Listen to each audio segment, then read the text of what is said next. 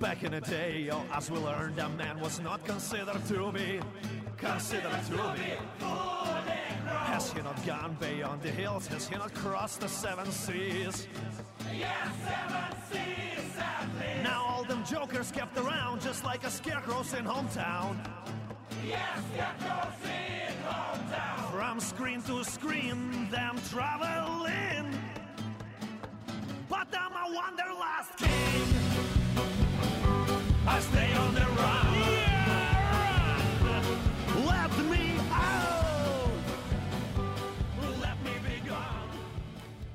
Eccoci bentornati a Orme Radio. E sono Francesca e come sempre eh, questo è Wanderlust, siamo puntualissimi alle 20.50 di martedì. E allora ringrazio subito in partenza papà, il mio super fantastico regista Fabrizio che come tutti i martedì è la nostra pietra portante di questo posto, senza di lui eh, fanta- il giorno scoppiettante di Orme Radio non ci sarebbe. Quindi eh, appunto un grande ringraziamento per lui. Allora, il Natale si avvicina, caro Fabrizio e cari tutti voi che ci ascoltate e eh, che ci piaccia oppure no, eh, tanto sappiamo e facce- faremo anche se soltanto alle persone a cui teniamo di più eh, alcuni regali di Natale, eh, magari non solo di Natale, però eh, insomma diciamo la ricorrenza è propizia. Eh, e quindi ho pensato perché non eh, fare piccola, un piccolo elenco di libri che parlano di viaggi e mh, che magari vi possono anche ispira- ispirare, ispirare eh, per appunto come i pesci rossi, per eh, magari per comprarli per qualcun altro oppure per voi stessi, perché no? Eh, ce ne sono tantissimi, la letteratura, di, la letteratura di viaggio affascina, ci sono al- alcuni romanzi che sono diventati appunto ormai delle ehm, veramente dei must da avere in ogni libreria di chiunque di noi, soprattutto di chi piace viaggiare, ma ci sono anche molti libri eh, che eh, appunto un po' più sconosciuti, ma che sono comunque molto interessanti. Eh, il primo di cui vi voglio parlare è la guida filosofica dell'Italia di Giuseppe Pulina. E, mm, appunto, ehm, di che cosa parla? Uno potrebbe dire, vabbè, la classica guida eh, turistica sull'Italia. In realtà eh, no, perché il libro che, mm, che appunto che vi, che vi propongo, il primo libro che vi propongo è una- uno scritto originale che racconta i viaggi dei grandi filosofi in Italia. Quindi eh, si guarda la mole antonelliana a Torino appunto con l'occhio di Nietzsche, Firenze con Simone Weil oppure la Sicilia con Jung e Freud. Eh, questo libro che magari che appunto è una guida turistica insieme anche a, una, eh, a un- a un, un trattato di filosofia ci può insegnare anche a, a pensare quando si viaggia principalmente, ma non solo, anche quando si viaggia nelle nostre città, perché spesso chi ha la fortuna appunto di, ad esempio, andare a Firenze tutti i giorni, eh, difficilmente alziamo gli occhi al cielo per vedere le bellezze che ci circondano e la felicità che ci procurano queste. E, e quindi ecco un libro che vi consiglio. Ovviamente non, insomma, non vi racconterò di chi è edito e quanto costa, sono notizie potete cercare, trovarvi su internet, però è importante segnarsi gli autori. Un altro libro che parla sempre d'Italia è L'Italia abbandonata di Robin Brinert, che è uno scrittore belga, tra l'altro giova- giovanissimo, insomma è mio coetaneo, quindi sì, giovanissimo, ehm, che è un archeologo del presente. Infatti con la sua macchina fotografica che cosa ha fatto? È andato a caccia di architetture ca- decadute in Italia e in disuso, quindi nel libro si- ci sono delle immagini sia di sale cinematografiche fallite appunto nel nostro paese, ville eh, ormai abbandonate, manicomi chiusi, chiese sconsacrate e hotel fatiscenti.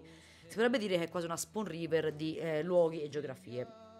Tra l'altro una cosa interessante è che appunto Robin Brinert è riuscito a catturare eh, sia l'anima ma anche il genius loci di questi posti che lui ha appunto fotografato. E mh, c'è da dire che il libro non raccoglie solo istantanee di un tempo perduto, ma eh, appunto anche questo fa un po' riflettere sui luoghi eh, appunto che anche noi abbiamo in Italia e che eh, abbiamo lasciato in qualche modo fallire eh, e che spesso ci continuano ad affascinare. Io ad esempio sono molto affascinata da luoghi eh, appunto eh, in disuso, insomma anche nelle zone dell'Empolese, Valdelsa ci sono diverse ville eh, disabitate, cui magari da ragazzini abbiamo provato a scavalcare il cancello, però in realtà sono dei posti che hanno avuto una storia e che spesso è bene anche ricordarsela. Un altro libro eh, sono I giorni della neve di Francesco Casolo e Michele Freppaz. E sono mm, praticamente due di, di, un milanese, insomma due persone, un milanese innamorato della montagna e di uno scienziato invece che sta tutto sulla neve. Eh, nasce da questo incontro in un villaggio alpino della Valle d'Aosta ed è un libro testimonianza. Infatti è un atto d'amore diciamo, per la natura ad alta quota e anche un, al tempo stesso un documentario sui cambiamenti climatici di cui molto spesso oggi sentiamo, ne sentiamo parlare. C'è stato insomma poco fa, pochi, pochi giorni fa a Glasgow la, la riunione su COP26 sul clima. E quindi in questo libro la neve è un, paesaggio, è un paesaggio, ma è anche divertimento, emozione e come spesso succede anche un po' sprezzo del pericolo e avventura e quindi ogni, diciamo, ogni fiocco che cade anche qua evoca storie e, e sogni però con la, la, neve un po' come tutta la montagna è anche un, insomma, un luogo fragile che va saputo anche eh, preservare e curare. Ehm, se eh, sempre per rimanere in, libri diciamo un po', eh, un po più particolari eh, vi volevo eh, raccontare eh, io sono Malala di Malala Yousafzai eh, che appunto parla di questa ragazza Malala di appena 15 anni quando appunto le sparano in piano volto mentre torna a casa da scuola. Eh, la sua unica colpa è quella di continuare a studiare, Malala è una ragazza pakistana che abita al confine con l'Afghanistan e eh, mentre secondo appunto i talebani eh, dovrebbe la, lo, lo, studio dovrebbe essere una, un atto riservato soltanto agli uomini. E ehm, da quando è successo questo fatto, questa ragazza pakistana appunto ha percorso eh, un viaggio, perché anche quello è un viaggio incredibile, ed è diventata un po' il simbolo mondia- mondiale per il diritto eh, delle donne eh, alla cultura, all'istruzione e alla conoscenza. Ed è diventata la più giovane vincitrice del premio Nobel per la pace. Eh, quindi Io sono Malala non è tanto un libro sul viaggio in sé, ma un libro che insomma, dovrebbe portare un po' alla conoscenza anche di mondi che sono eh, apparentemente lontani, ma che poi appunto come succede quando a un certo punto questi mondi lontani ci arrivano quasi in casa, eh, che ci mettono un po' di fronte anche alle nostre coscienze, soprattutto in un tempo come ora in cui l'Afghanistan e i talebani sono un po' sulla bocca di tante persone. Eh, se invece eh, diciamo vogliamo mh, mm, abbiamo lasciato l'Italia per andare verso il, il Medio Oriente eh, c'è un libro di mm, Paolo Cognetti, Senza mai arrivare in cima, Viaggio in Himalaya, e qua se amate la montagna e, e cercate per un racconto che sia insomma, al tempo stesso ehm, che vi possa accompagnare ma che non sia un trattato sulla montagna, questo libro fa il caso vostro. Infatti ci sono des- descrizioni dettagliate e, mm, e, anche su riflessioni importanti sulla vita. Eh, il racconto prende spunto da un evento realmente accaduto ed è un ricco diciamo, di metafore ed analogie tra il viaggio intrapreso e la vita di tutti i giorni. Eh, quindi come vi ho detto, insomma, una lettura leggera adatta a tutte le età. La, ehm, un altro libro particolarmente, anzi altri due libri che eh, potrebbero apparentemente non parlare di viaggi, ma che in realtà ci aprono le, loro, le porte nelle loro pagine su altri mondi, sono due. Il primo è Ponti non muri di Giancarlo Ascari e Pia Valentinis eh, appunto è un libro mh, mm, interessante perché costruire ponti è un'arte nobile, spesso si parla di ponti come metafora anche di unione tra mondi e ad esempio quando a Roma si decise di realizzare il Sulbiscio, il primo collegamento fra le due sponde del Tevere, ehm, che era considerato un dio prima ancora di un fiume, venne istituita la figura del pontifex, cioè il costruttore dei ponti, è quello che oggi noi chiamiamo pontefice, ma che comunque è, è così, cioè è un, eh, ci sono delle persone eh, poi più o meno religiose che sono veramente dei costruttori di ponti, di unioni anche di mondi diversi.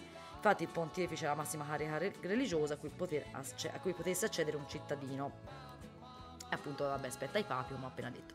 Eh, di ponti famosi ce ne sono tanti, sicuramente quelli che ci vengono più in mente è il Ponte Vecchio a Firenze, che addirittura le bombe eh, nazofasciste risparmiarono dalla, dai bombardamenti un altro ponte molto bello è il Golden Gate e l'ultimo che è uno dei, dei miei, uno dei miei paesi elettivi è il ponte di Mostar che fu distrutto nel 1994 dai croati e che ehm, in realtà era il 1993, scusatemi, ho avuto un piccolo lapsus, dai croati, dall'esercito croato di Bosnia, che è stato ricostruito nel 2004 eh, grazie anche a dei finanziamenti europei, tra cui anche dei finanziamenti anche tra cui la città di Firenze, appunto. Il ponte di Mossa, detto anche il Ponte Vecchio, era in piedi da molti molti anni quando è stato abbattuto.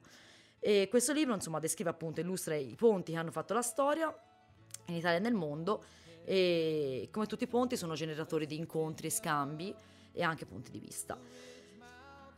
Luca Pisoni invece ci porta in un altro viaggio che è anche questo molto attuale perché un, il libro si chiama Il bagaglio intimo, gli oggetti dei migranti in viaggio verso l'Europa e, e spesso non so se anche magari alcuni di voi, anche se non eh, avete magari a che fare quotidianamente con le persone che scappano da guerra e povertà, se vi siete mai chiesti cosa portano con sé i migranti, spesso niente perché molte cose vengono perdute lungo la strada eh, però è molto interessante anche eh, sapere che cosa si cuciono addosso. Sarà, insomma, vi ricorderete qualche anno fa il, il, ragazzino maliano che era scappato con la pagella scolastica e questo libro eh, racconta un po' appunto quello che le persone hanno dentro le tasche e negli zaini quando lasciano le loro case e quello riescono poi a far arrivare in Europa se ci arrivano una volta che appunto riescono a varcare i confini. E, insomma, la, questo libro appunto è un, è un contenitore di tante cose, tra cui appunto anche un contenitore di conoscenze e che anche questo, come alcuni libri vi ho citato precedentemente, eh, parla di tempi, di tempi di ora, di tempi moderni, di tempi attuali che non dobbiamo mai dimenticarci.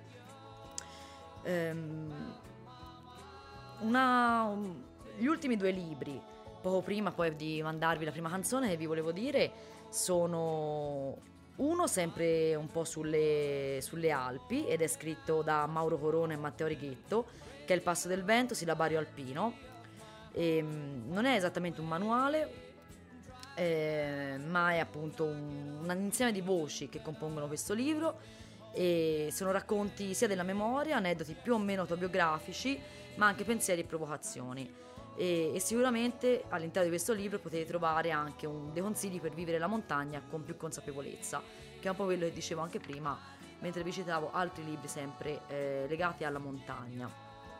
Le, tor- rimanendo sempre sulla tematica eh, montanara, ehm, un libro che insomma anch'io ho scoperto molto recentemente è di Enrico Brizzi, Una notte sull'Alpe della Luna, e, rac- e racconta um, un rapporto profondo appunto fra uomini e, e, natura, che è un po' appunto la, poi l'idea della, dell'azienda toscana Boca, quella che studia le piante eh, medicinali e che è poi la, quella che è stata di fatto che ha finanziato il libro. E Enrico Brizzi incentra il romanzo su appunto su, una, un, su un viaggio di formazione post maturità di tre amici eh, che vanno appunto nell'Appennino tosco-romagnolo dove anche i faggi hanno gli occhi.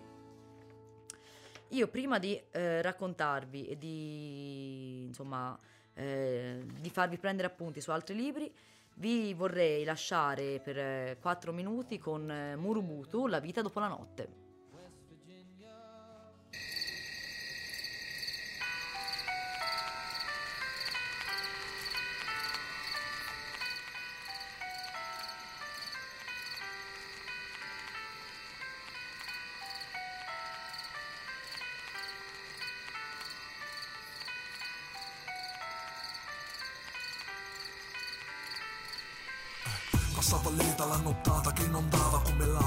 Lava quella strada e la sua casa bianca in via Pascal. Nel tempo l'aria era cambiata e la città si era ingoiata, la campagna circondata da palazzi e bar e fuori il mondo cambiava, là intorno alla casa. Poi giorno per giorno il contorno, Vittorio guardava il davanzale, sua moglie in soggiorno cantava un'aria in fa di Bach. Donata amava la rugiada che imparlava l'agenziana germogliata ed invidiata in tutto il boulevard. E il suo sorriso un po' attempato, un'alba ambrata che sorgeva ogni giornata dentro i margini del suo foulard A volte lui domandava, la immersi nell'ava Che pensi, che pensi Donato?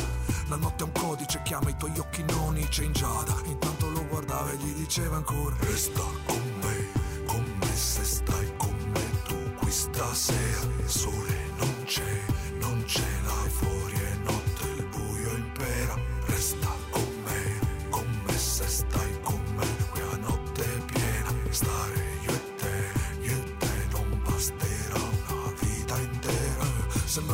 alla grande guerra quell'estate in cui la vide per le strade della sua città. Presso una breccia dovuta alla contraerea, lui aveva un po' di terra messa a regola, la via Pascal e la incontrava ogni tanto, intrecciando il suo sguardo, i suoi occhi tra i fori del marmo. Si presentò all'alba coi fiori di campo, parole d'amore, soffioni nell'aria. Com'era bella la sposa vestita a festa, radiosa, pudica e fresca, poi donna felice e puerpera. E in quella terra un tugurio, poche finestre, da buco di rovi e vespe, divenne di luce e festa. Lui con le sue mani ne resse le basi, poi piani, le travi, il domani, il domani. Negli acri fra i tigli, negli anni coi figli, e i figli dei figli, lei che piange di felicità. Resta con me, come se stai con me tu qui stasera. Il sole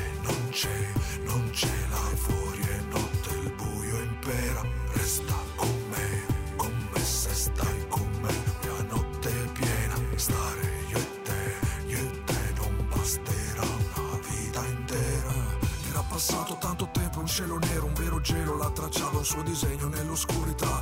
Quando lei disse, sai non temo, anche se tremo, sai che credo che staremo sempre insieme senza verità. Colpi di tosse nel buio di quella notte, quando lei perse le forze, poi sognando se ne andava altrove. Pioveva fiotti le nubi sopra la coltre, quando lei chiuse i suoi occhi, lui non resse, la seguì in due ore. Caldo del pianto e il vuoto nel cardio, anche senza più fiato, lei sembrava chiamarlo.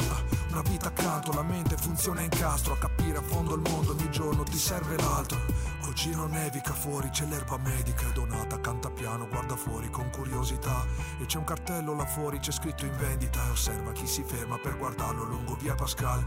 A chi chiede di chi era quella casa nella via e la gente gli risponde che cent'anni fa visse una coppia, una storia d'amore autentica, una storia così bella che si dice siano ancora là. Resta con me, come se stai con me tu qui stasera. Sole c'è, non c'è là fuori è notte, il buio impera. Resta con me, come se stai con me. La notte è piena, stare io e te, io e te non basterà una vita intera.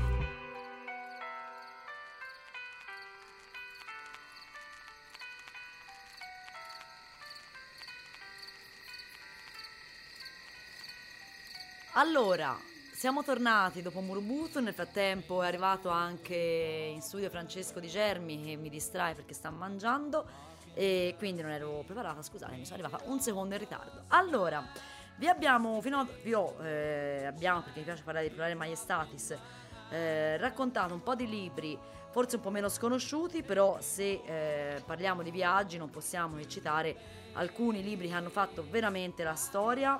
Il primo è Il Giro del mondo in 80 giorni di Jules Verne e alla fine dell'Ottocento Verne appunto dotato di una fantasia irraggiungibile scrisse parecchi superclassici della narrativa di viaggio, soprattutto per ragazzi. Eh, il più famoso era insomma 20.000 leghe sotto i mari, eh, ma anche Michele Strogoff, tra l'altro è colui che aveva fatto una transiberiana a cavallo, a differenza di chi eh, qua ce ne sono ben due presenti, l'ha fatta invece in treno, e naturalmente appunto il Giro del mondo in 80 giorni. Eh, in realtà appunto è un libro molto interessante da sì di letteratura da bambini ma anche appunto da adulti, anche perché ricordiamoci che appunto l'aveva scritto nel mille, alla fine dell'Ottocento e quindi tutti questi viaggi lui intorno al mondo toccando città come Londra, Parigi, Torino, Suez, Bombay, Hong Kong, Yokohama, San Francisco, New York e poi ancora Londra, li fa in treno, in nave, in elefante in slitta ovviamente ma non in aereo perché ancora non c'erano. Eh, un altro libro che è una eh, pietra miliare nelle nostre librerie e librerie e anche appunto insomma, nelle nostre librerie personali ma anche nelle biblioteche è il milione di Marco Polo che è appunto una, diciamo, si può dire una passeggiata medievale da Costantinopoli fino all'estremo oriente. Il, milio- il milione appunto è, lo- è il precursore di tutti i libri di viaggio esistenti. E in questo libro appunto si toccano città fantastiche sette degli assassini, usi e crudeltà di una civiltà raffinata, ma anche la scoperta della carta moneta e le avventure appunto del, del viaggio, che è, un, che è, il viaggio eh, per eccellenza. E, e, qua si trova appunto un mix tra geografia, ma anche miti e eh, ovviamente avventure. Se ci spostiamo invece dall'altra parte eh, del mondo eh, occidentale, rimanendo da, insomma, nella, nel paese a stelle e strisce, sicuramente un libro eh, importante sulla strada di Jack Kerouac, che è forse il libro di, appunto, di viaggi eh, USA più famoso di sempre. Eh, Jack Kerouac è il, la voce della Beat Generation, eh, il viaggio fun- funziona perché la meta non c'è, ma si va perché c'è bisogno di andare e, e in questo libro qua, eh, che io ho letto e riletto molte volte, appunto eh, il precursore della Beat Generation dà un ampio, un'ampia descrizione anche di che cos'era l'America anni 60. E anche questo appunto va letto almeno una volta nella vita. Eh, se vogliamo eh, rimanere sempre in, in, America, Strade Blu di William Lee State Moon, e, mh, di che cosa narra? Anche questo narra di strade, di viaggi sulle, in America, però non le strade principali battute dalle masse, ma bensì appunto le strade blu, cioè quelle che sono le vie secondarie che passano da località anonime. E William Lee Moon ha scelto appunto questi, queste vie per vagare in libertà, ma anche per far conoscere un'America più sconosciuta. E poi appunto tornato a casa ha scritto questo libro eh, che è diventato poi un capolavoro. Eh, se invece ehm, vogliamo ritornare di nuovo in Asia, ma ehm, con un, uno scrittore di casa nostra in tutti i sensi, ma che ha fatto la storia, non possiamo non citare i libri di Tiziano Terzani, colui che ha, messo, che ha saputo mettere gli occhi sugli alberi dell'Appennino eh, tosco-emiliano, con due libri importanti. Il primo, che è in, ehm, in Asia, è appunto fu scritto da, da Tiziano Terzani, eh, che forse è stata una delle sue opere anche meglio riuscite, più complete sicuramente, eh, durante il suo periodo di vita che ha trascorso appunto in Asia come corrispondente eh, giornalistico e eh, ha testimoniato con le sue riflessioni tutti i grandi eventi degli ultimi appunto anni, una delle aree geografiche eh, più affascinanti del pianeta. Sicuramente Tiziano Terzani è riuscito a mixare eh, a trovare un po' l'equilibrio tra la cronaca e anche un racconto spirituale, perché infatti c'è da dire che tutta la sua, eh, tutta la vita che lui ha trascorso in Asia aveva comunque acquisito una certa spiritualità. Un altro libro molto interessante, sempre di Tiziano Terzani, è Un indovino mi disse. Il titolo viene dalla predizione di un indovino cinese che avvertì il giornalista, il giornalista dicendo di non viaggiare in aereo nel 1993, altrimenti morirai.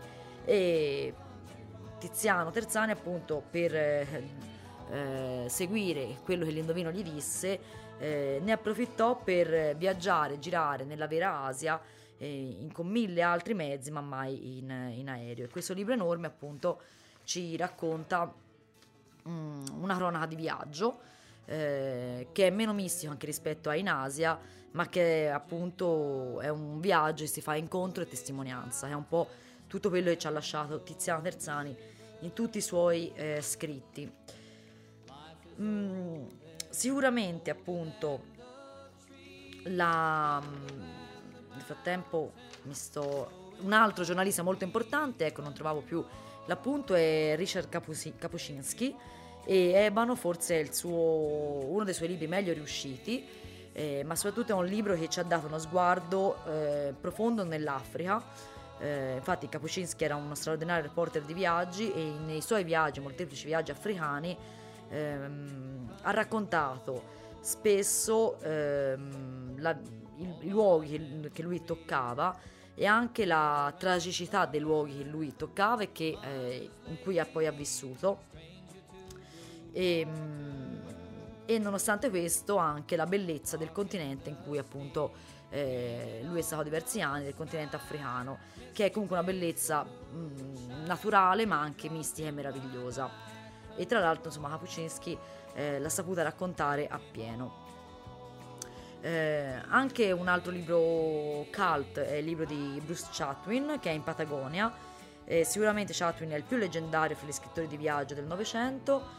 Eh, non fa nel suo libro grandi digressioni. Eh, e quindi più che sui luoghi che lui incontra appunto in Patagonia eh, più sulla, persone più che sui luoghi che visita sulle persone che incontra e sulla storia appunto delle esplorazioni eh, soprattutto del Sud America estremo da Buenos Aires alla Terra del Fuoco. E ehm, quindi insomma Chatwin è anche considerato spesso un mito che ha rivoluzionato un po' per sempre la letteratura di questo genere. Ehm, quello, gli ultimi due li- anzi gli ultimi tre libri, perché uno, eh, anzi due, sono dei, dei, miei libri, tra i miei libri più che preferiti. Eh, non posso non citarvi Antonio Tabucchi, Viaggi e altri viaggi. E, e, questo in realtà è un libro a metà strada tra la filosofia e la, appunto, la letteratura di viaggio. Ehm, è una raccolta di articoli da tutto il mondo e infatti l'autore narra sia viaggi reali sia viaggi letterari, saltellando insomma da, in varie destinazioni europee ma anche a, a altre destinazioni più eh, mondiali, insomma uno sguardo più ampio. E eh, c'è da dire, insomma ci sono diversi racconti che vi fanno venire un po' la voglia anche di prendere e partire. Eh, un libro che anche gli ultimi due libri appunto mi sono lasciati un po' come delle chicche il primo è Le città invisibili di Italo Calvino eh, lo considero il mio romanzo di formazione il mio libro di formazione è sicuramente ehm, un libro che ha, ha del mistico anche questo perché Italo Calvino riesce a mettere insieme città eh, tangibili che ci sono con città immaginarie eh, ma anche città oniriche. È una conversazione tra Marco Polo e l'imperatore dei Tartari che portano alla scoperta appunto di luoghi fantastici e visionari, e dove si mescolano insieme il mondo concreto e la fantasia e si mescolano con dei colori e delle sensazioni senza fine. Quindi anche se le destinazioni raccontate la maggior parte delle volte non, eh, non sono reali, eh, quando leggete il libro vi sembra appunto di, eh, di vederla, di riuscire a toccarla. E l'ultimissimo libro che vi consiglio è La leggenda dei Monti Naviganti di Paolo Rumiz, eh, giornalista per tanti anni del piccolo di Trieste, ma anche di, Re, di Repubblica.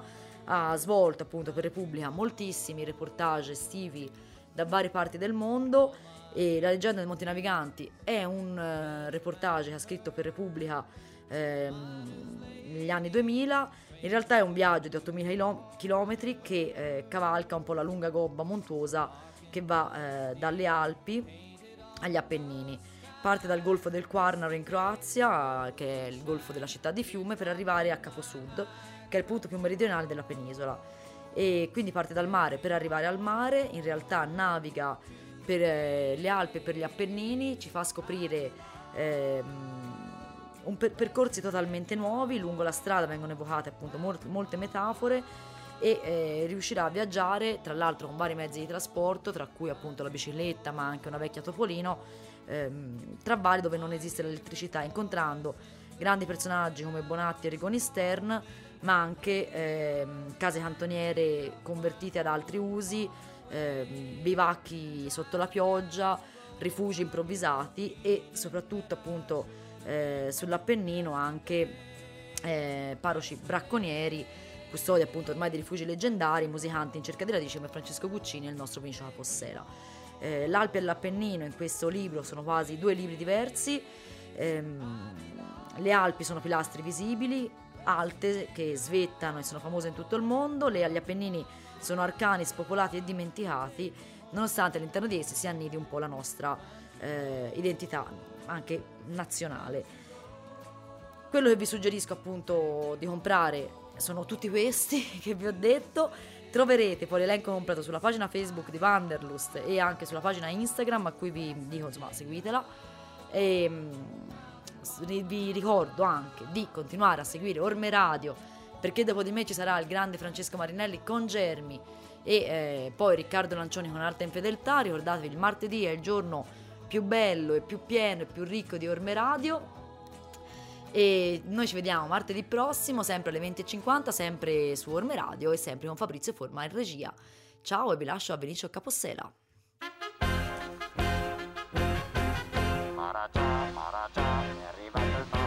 È arrivato sul pallone con il botto del cannone, è arrivato su tre ruote con la dotta sulle gote, è arrivato in aerostato coi forzuti del Caucaso, sul Mercedes cabinato, è arrivato il Maragia monopolo il ciclofono vai rivista il Maragia Salza l'asta del ginnasta quando passa il Maragia Si sollevano i manubri dei sollevatori bulgari Si spara l'uomo cannone quando passa il faraone Apre il mazzo anche il pavone se lo chiede il Maragia si scompiscia, si sganascia, si oscureggia il Maharaja. Raglia tutta la marmaglia quando raglia il Maharaja. Sguaglia in forti commensali, versa gli otri di boccali. Pascia lato si stravacca, se stramazza il Maharaja. Zittiscono e squittiscono se sternuta il Maharaja. Si stupiscono e svaniscono se si acciglia il Maharaja. I giannizzeri ottomani fanno guardia ai suoi divani. Col ventaglio e col serraglio danno lustro al Maharaja. La gircazza su una stola, di Ermellino si consola, gli occhi viola si ristora sui cuscini di taffà. Alle corse degli struzzi fa la mostra dei suoi vizi, sogna in tutti i suoi topazzi e diventare Maharaja.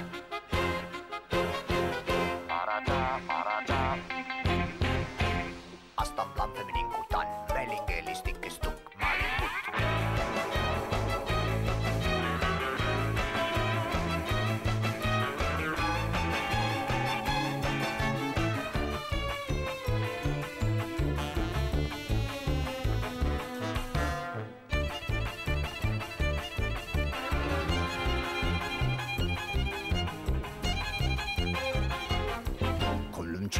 finanza si rimpinza il Maharaja. Tutti accoglie, tutti abbaglia, tutti ammaglia il Maharaja. Fa da padre, da padrino, alza tutti al suo destino. Non bisogna più pensare, pensa tutti il Maharaja. Ma t'attacca con riguardo tutto il bacio del suo sguardo Se non credi più a nessuno, niente crede neanche a te. I miei sogni se li ha presi l'uomo nero e non li ha resi. L'uomo nero che ti tiene, ti trattiene un anno intero Ma coperto tutto d'oro e poi mi ha lasciato solo, solo, solo a pensare a diventare Maharaja